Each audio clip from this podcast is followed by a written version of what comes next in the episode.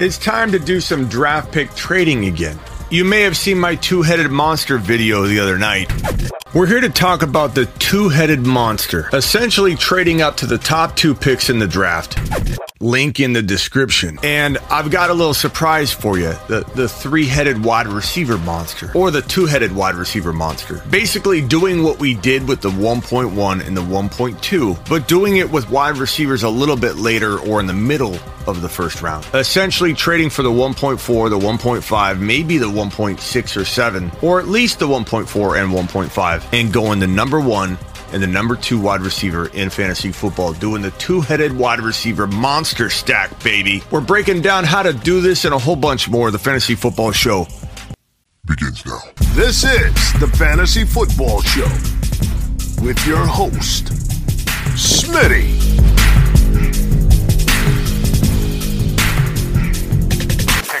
My most requested videos are always draft pick trading. People love when we talk about draft pick trading, probably because I'm crazy when it comes to trading. I'm aggressive. I don't sit back and play it cool. I literally attack what I want, where I want, when I want, and I take destiny into my own hands. I don't like sitting back and letting somebody else take the best wide receiver, so I get the leftovers and let them decide for me. I like to make the decision. I like to attack players that I want. And The two-headed monster approach is amazing. I love it. But what about the wide receivers? You guys know I'm a big advocate of going wide receiver in round one in 2022. In fact, after the big three running backs, or maybe even the big two, but we'll call the big three running backs, JT, Javonte, and Najee Harris. Those are my big three running backs. After all three are off the board, I'm literally wide receiver, wide receiver, wide receiver. Give me Kupp, give me Ja'Marr, give me Jefferson. Put these three guys right in line, back to back to back, right after the top three running backs. Maybe even after the top two if you want. I could argue that. I could argue that Harris has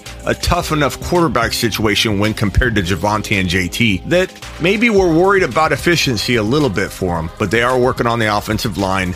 Maybe Trubisky's got what it takes. Who knows? Maybe they trade up and get a rookie on top of that. They use Trubisky as a bridge. Najee did a ton with a little last year. He already proved that he can get low yards per carry. It was like 3.9 a carry, but tons of volume, tons of touchdown potential, tons of PPR work. The only thing that frustrates me is that he's so overworked. He has to be overworked to get the yardage because he's averaging low yards per carry. The efficiency's low. Imagine if he averaged 4.5 yards a pop. Imagine if he got Russell Wilson or Aaron Rodgers. Had Aaron Rodgers or Russell Wilson landed in Pittsburgh in an offseason trade, Najee Harris could be the number one overall consensus running back. Or at least he would partially share the 1.180 with JT. He would have vaulted Javonte Williams if Javonte never got a quarterback and Pittsburgh got the quarterback. Situation can alter fantasy value that much. And let's say Wilson went to Denver like he did, and A-Rod got traded to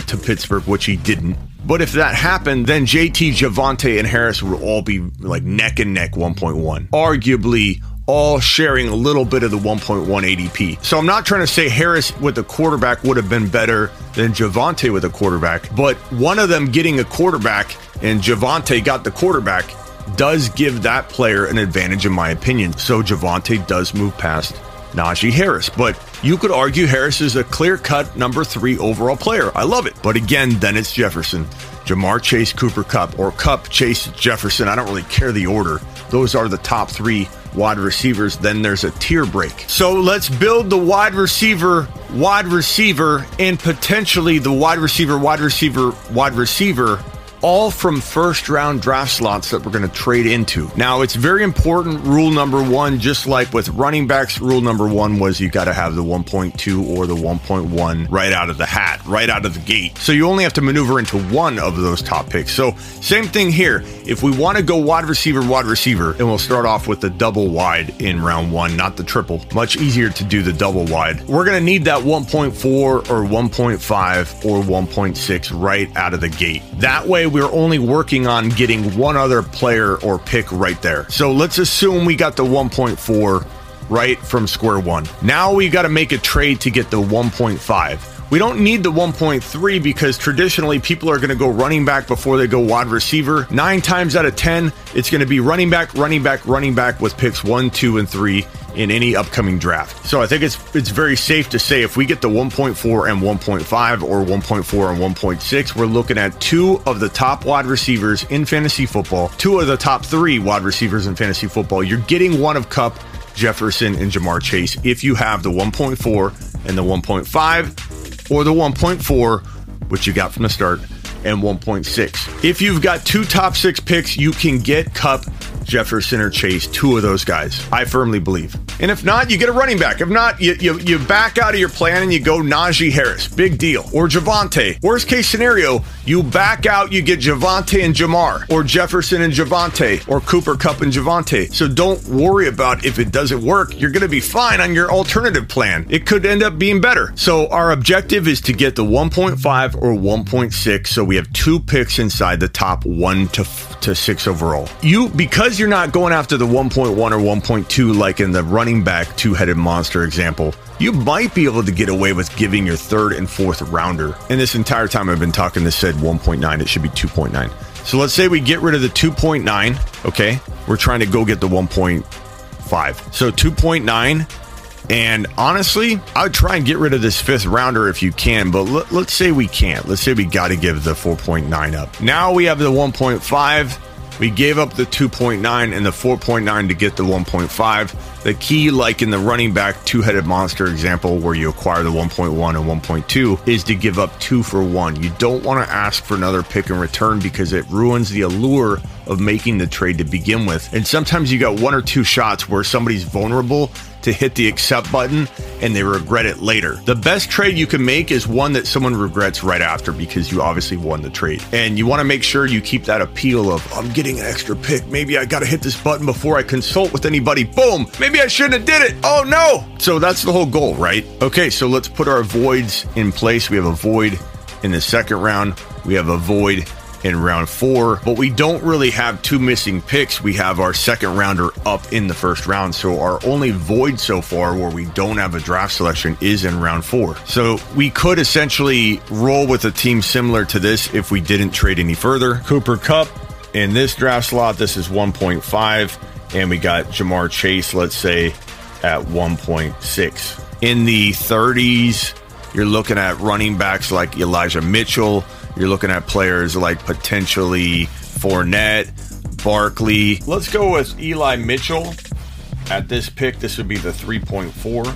This is actually the 1.4 and 1.5. I apologize for that. So 3.4 Mitchell, ETN with the other running back spot. And if this would especially work if there was no need for a 2nd running back, like if this was a flex and you only required to start 1 running back, this approach works even more so.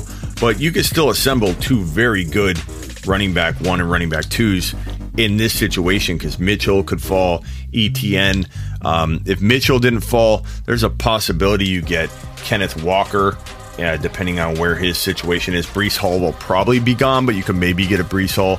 But this kind of situation I'd love. You still get an A-Rod. You can still very much get a Dawson Knox.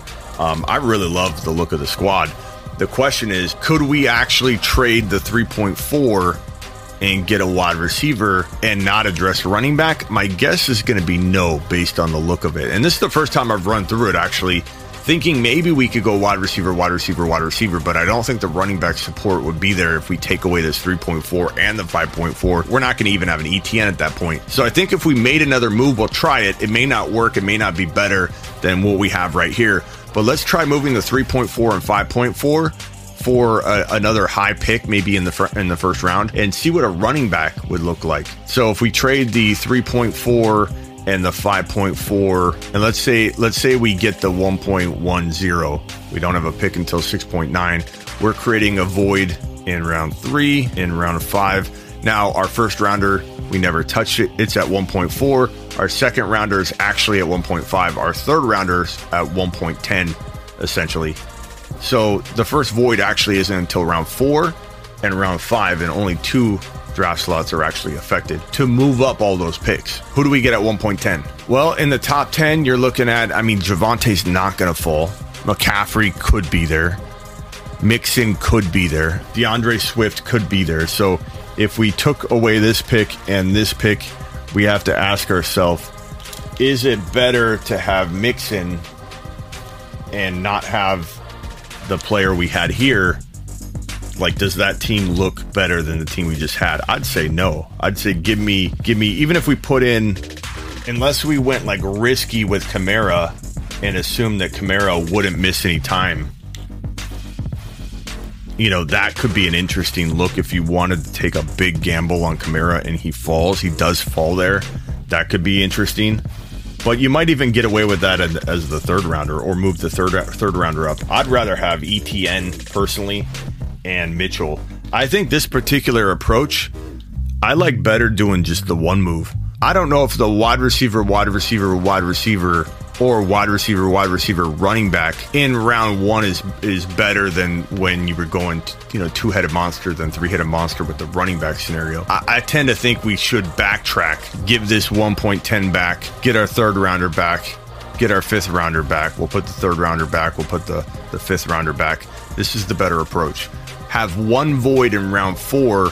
Again, our third rounder is where it is. Our second rounder's just moved up. We've only lost the 4th round pick here. And in doing so, losing the 4th round pick, we have upgraded into 2 top 3 wide receivers for 2022. And I love it. I love the look of this squad, especially if I can land like Kenneth Walker in there, or if you can get a better player than ETN here, I absolutely love it. You also could potentially say, I'm going to use this pick right here on Herbert. So if you want to go with the top quarterback in fantasy football, in my opinion, for 2022, and then use the pick where you were going to get ETN on Herbert, and the pick you were going to get here, you grab the other player. Let's say running back wise, this lands you a Michael Carter. Like, that is a good look too, to get Herbert as the top quarterback in fantasy football. You still got a top 10 running back there. You got a sneaky top 10, top 12 running back, and then you got 2 of the top, potentially the number 1 and the number 2 wide receiver in fantasy football. Like, that's a good look too. Now, one thing I want to do is backtrack even further and go back to the beginning. And remember when I kind of hesitated on what if we could get rid of the 3rd and 5th rounder to get a 1st rounder? And you're not going to land this even half the time. You might not get it even one time out of 10. You might have to make like 20 offers to land something that great. I can't stand when people come back to me and say, Smitty, what you told me doesn't work. People don't trade my league. And I'm like, Bob, how many times did you offer? How many offers did you send out? They're like, well, 2. You're not going to land an unlikely trade not sending out trade offers in masses. Think about it. You send out, it's all about volume. You send out 12 offers. All it takes is 1 accept. And think about it from your perspective. Have you ever hit accept on a trade that you regretted literally the minute after you hit the button? All you have to do is catch a person in a vulnerable state, which isn't going to happen every time. Sometimes it's the moment they read the email, they're in the wrong state of mind about that player, whatever. They're busy, they're in a rush, they're by themselves, they don't have their mind right. If you don't offer a ton of trade offers and try and get lucky, you're never going to win a trade by a mile. So I don't want to hear that it's impossible to trade a 3rd and a 5th rounder to get a bottom of the 1st type of draft selection. You can do it. You just got to be willing to wait. You got to be willing to throw 10 offers out. They all get rejected. Throw another 10 out. Add a round 8 pick, which I have 9.9 here. It's 8.9. So I'll put 8.9 there. Add the 8th rounder. Send 10 more out where you add another pick. We'll take this away for the moment. We'll put our number 2 round pick back, our 4th round pick. Okay, now we're back to square one. We haven't made a trade. We got the 1.4, we have the 2.9, the 3.4, the 4.9, and so on. We haven't made a single trade yet. Instead of giving up the 2nd and 4th for that 1.5 or whatever, what if we tried to get the 1. Like we said, 1.7 might land you that wide receiver we're talking about. You could still get Jefferson and Ja'Marr Chase potentially doing this, pushing it a little bit. But, you know, I don't know that 3 wide receivers are going in the top 7. You might even be able to get one of them at 1.8. So let's make it 1.8 so that we have people in the comments a little less antsy about telling me that you can't do this in your league. No one's going to do that. I do it all the time. It just takes hard work and a lot of offers. So we acquire the 1.8. We give up our 3. We give up our four, we create a void in round three, we create a void in round four. Essentially, we don't. Our second's in the second, our first is in the first, our third rounder's actually at 1.8 now, and we only sacrificed our fourth round pick. And again, maybe you got to throw in the 8.9. Let's just do it and get it out of the way. Now we can assemble a little bit better of a team. Now we've got Ja'Marr Chase at the 1.4. The 1.8, we take Justin Jefferson. And again, we now have the 2.9. And at this draft selection, we're potentially looking at a DeAndre Swift, an A.J. Brown, a C.D. Lamb, a Josh Allen. Let's plug in an A.J. Brown and just see how this looks. A.J. Brown, and our next pick is 5.4. So let's say we end up with an ETN, Carter at running back. We got our three wide receivers, and we got an A-Rod, and then you get Freiermuth or whoever. That's a pretty solid team. But if we didn't go wide receiver with the A.J. Brown pick, let's say we went running back, and let's say potentially Swift was there, then that's an amazing little look that you got there. You could go with ETN here. You could go with potentially Judy, because this was, what pick was this again? This was a 5.4. I mean, Judy could fall to 5.4. He might not, but that would be a really, really solid squad. If Swift's not there, maybe at that 2.9, you get Breece Hall, or you get Kenneth Walker. You still get ETN later. All possible. That 2.9 could be very, very valuable, and be very, it could be far different in terms of what you're able to build.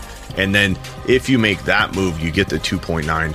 Now you can afford to do a second trade. Before, it was not wise, because you gave up your second and your fourth, and then you got running back depth that you're worried about. But now we could essentially trade our 5.4 and our 6.9 to acquire, let's say we get a 3.4. so now we move that void over here, because we're going to get a 3.4. we create a new void here at round 6, we create a new void here at round 8, or we had that void already. So our first rounder is in round 1 where it belongs. Our 1.8, you could say, is our second round pick. Our third rounder is now at 2.9. Our fourth rounder is now at 3.4. Our first void, because we have 4 picks in the first 4 rounds, is 5. Then we have 6, and we have 8. They gave up 3, 4, 8, and 5 and 6. So we never gave up our second rounder. Again, this is a much harder approach to pull off because of that first trade being so difficult. But once you do it, you can trade a 5 and a 6 for a 3.4. That one's not hard. The 3.4, 4.9, and 8.9 for a 1.8, that's the hard one. But it just takes that one person that absolutely loves depth. Give me 8 Chase Edmonds. Yes, I love my depth, baby. It takes that one guy in your league. And every league has a guy like that that's willing to stockpile depth. And don't say, again, don't say it can't happen. You all know you've been sitting there before an email comes in or a notification on your phone that a trade went down, and you're like, oh my God, why did he make that trade? How, I wish I would have known that he was giving away that draft pick. I would have traded for it. That happens all the time. In this scenario, we got the 1.4 Ja'Marr Chase, the 1.8 Justin Jefferson, the 2.9, we're gonna say it's Breece Hall. Now we got the 3.4. So we'll take ETN out, we'll take Judy out. We got the 1.4, the 1.8, the 3.4. So now we got Chase at 1.4, Jefferson 1.8, Breece Hall at 2.9, and now we've got like a 3.4 to play with. We could go potentially with a Josh Allen or Herbert there and go with that approach, and then just go light at these positions. Or if we take a running back at 3.4, I mean, we're talking about players like Aaron Jones, maybe still Eli Mitchell, like we talked about earlier. That would be a phenomenal start. Hall, Mitchell, Chase, Jefferson, a little different than that ETN in place of Hall, and then having more firepower. If not Mitchell, maybe you go Waddle. Maybe you go very light at this running back 2 spot, and you stack those wide receivers, and you pull off this nice little 3-headed monster maneuver right here between Chase, Jefferson, Waddle, and still getting Breece Hall. I'm merely here to tell you that you can do things like this, creative things like this, and have a freaking amazing squad doing draft pick trading, doing two-headed and three-headed monster type approaches, whether it's wide receiver driven or running back driven. I'll have more on draft pick trading. You can bet on it coming up here in the coming weeks. I appreciate every one of you watching. Get on over to sleeperu.com if you haven't already. Get a lifetime membership to my content and get 2 years of text advice on me, one-on-one text advice with your man Smitty if you buy my top level lifetime membership. And never pay for content again. Get rankings, bold predictions for life by getting my top level lifetime membership. Where do you go? Want bold year-round rankings, trade calculators, and bold predictions? Get on over to sleeperu.com. And also, don't forget to get on over to Underdog Fantasy, and you can get a free 10-minute phone call with me. Save it for before your draft, the night before your draft, or use it right now. But go to Underdog Fantasy using the link that I have at smitty1.com. The banner pops right up. Click it. Click on Underdog Fantasy or use promo code SMITTY. But it's easier to just go to the link. $10 minimum, and you get a free phone call with me, and you get to use it and play DFS or props or a best ball draft. Make sure you're subscribed if you're new to the channel. Hit that thumbs up. Hit that subscribe button if you're new, and wipe your feet at the door. I will see you all later. Spread the word. Tell your grandma. Do it. This is the Fantasy Football Show with your host, Smitty.